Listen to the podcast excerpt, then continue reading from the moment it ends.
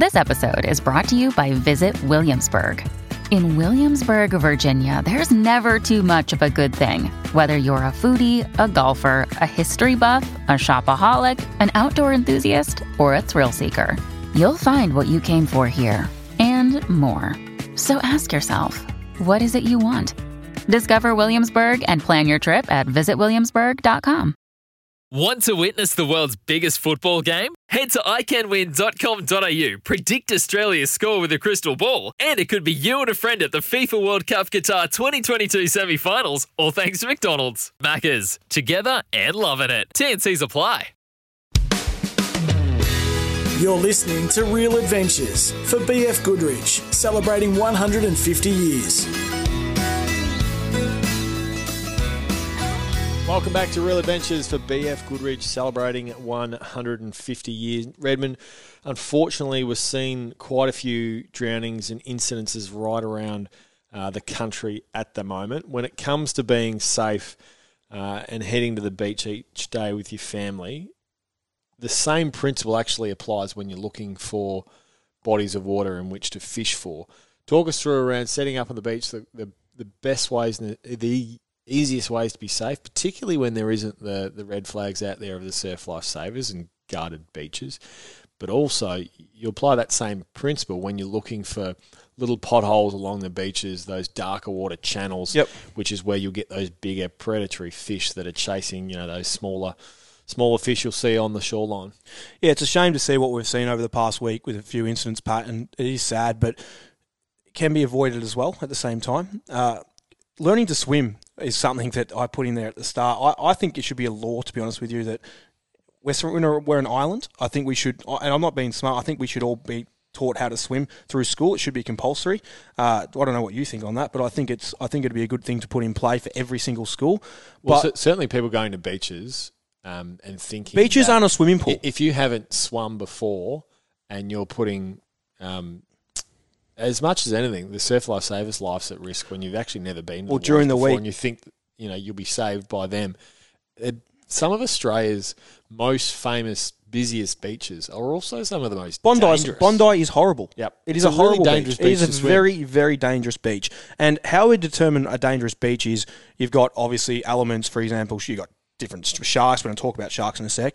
You've got jellyfish and the other things. But then you've also got the the the, The slope of the beach. the, the natural beach in itself, and then ocean currents, which cause rips. And when you don't understand tides and moons and the likes, when we move away and when we have swell, it creates gutters in the water. And when a water when water comes into a beach, and I'm, I did mine was a lifesaver back in the day, Patrick. When you uh when you water comes into the beach, You're a clubby, great. I was a club. No, I didn't I it for very long, but I had my ticket. when when the water comes into the beach, the water has to go somewhere. It can't just come into the beach, and it, it, it has to go back out, doesn't it? So what happens is it comes in, then it finds its early, easiest way to get back out, and that's what causes a rip. And how to see a rip is it's visually is probably the best way to see a rip. If you just look at the Ocean Grove car park and you look out, you'll be able to see a rip. It's discolored water. It's water that has seaweed in it, foamy water, and bubbles. And I, I fished offshore with Braden during the week, and we headed down to Sorrento. And in the water was this massive foam bit with heaps of weed in it. And Braden goes, "Oh, what's that?" He goes, "Is that a tide line?" I said, "Mate, that's a rip." And he goes, "What?" I said, "That is from Portsea Back Beach, just there. That water's coming. That's how far out." And we were probably two k's offshore, and that's how far the rip had come out. And if you were in it, that is the way you, you you want to get out of it as quick as you can by swimming on an angle. Don't ever swim against the rip. Swim with it and swim to the sides, and that'll take you out of it. Then you can come back in. But those are the things we're looking for when you're going salmon fishing too. So if you're down the beach and you want to learn how to catch a salmon, look for those rips.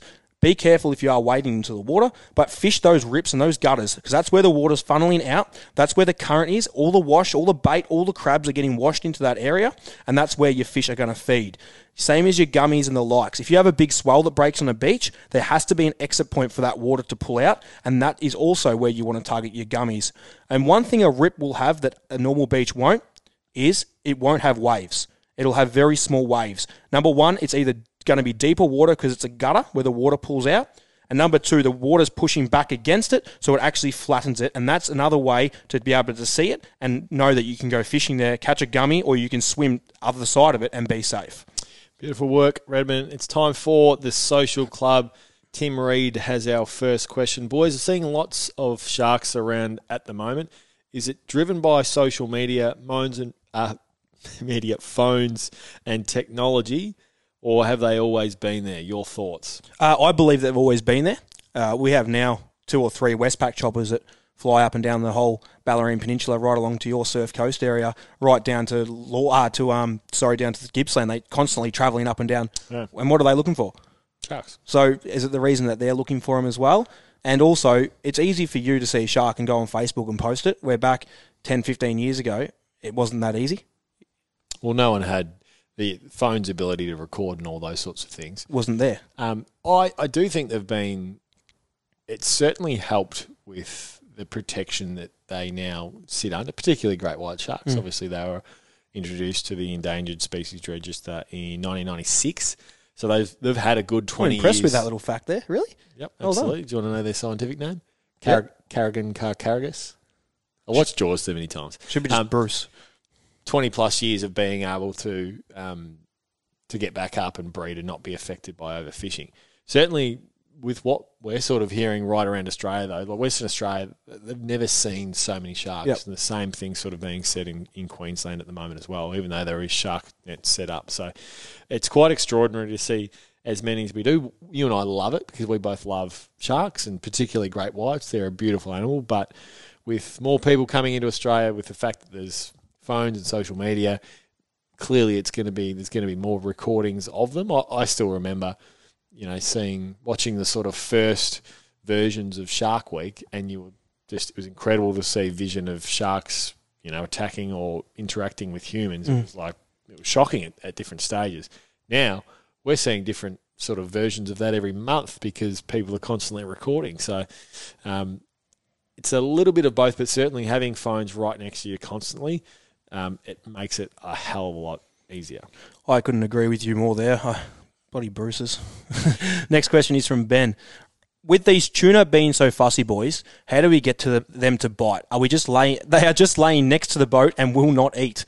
Well, you mentioned off We elaborated on it a bit. Yeah, you mentioned this off the top of the show, and it's something that we've always done, or certainly when we fish together, hate fishing with other people around. So search for new waters. You often talk about it. It's so much easier to, particularly when the tuna are being finicky, not to spend your time with 15 to 20 other boats chasing a school that may or may, not bite.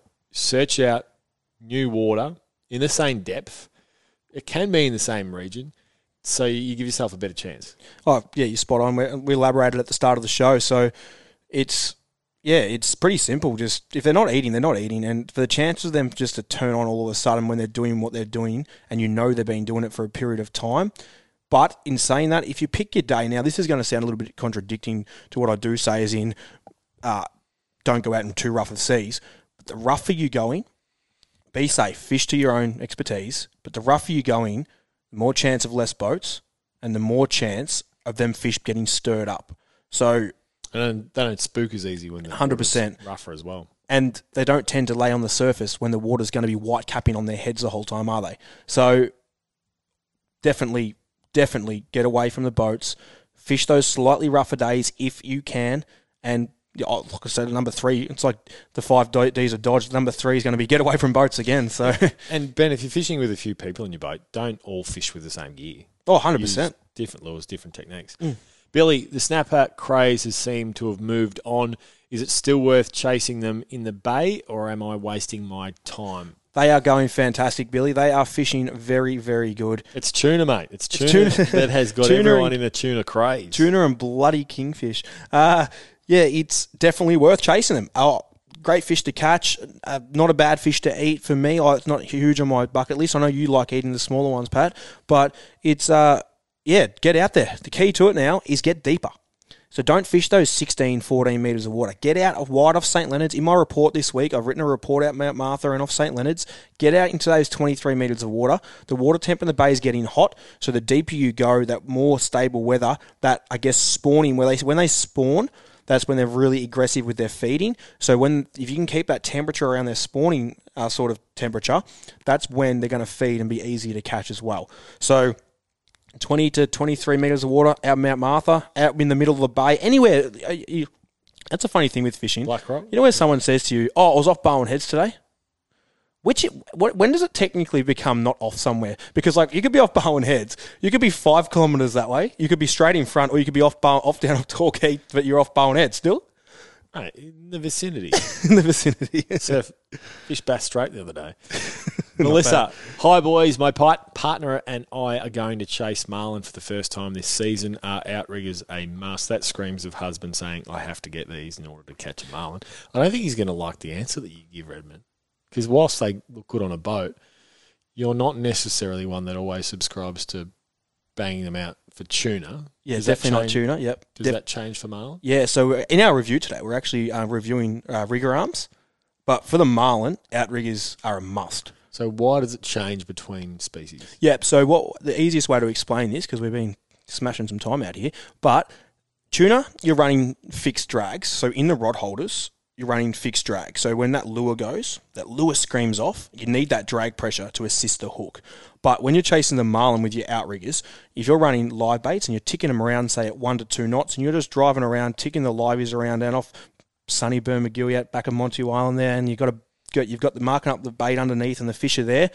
What happens is you're running circle hooks bridled through their nose, and as that rod screams off, it pops the elastic band band elastic band in the rigger, and it then it then um, allows you to have connection with the fish without pressure, which the fish then needs. A a circle hook needs time to be swallowed, then rolled out into the corner of its mouth, Yep. and then it'll hook the fish, and you can go up on your drag. But you need to pop the rigger, allow it to scream off with the line without pressure, and then get up on the drag pressure. Beautiful work. This is Real Adventures for BF Goodrich. That was the social club.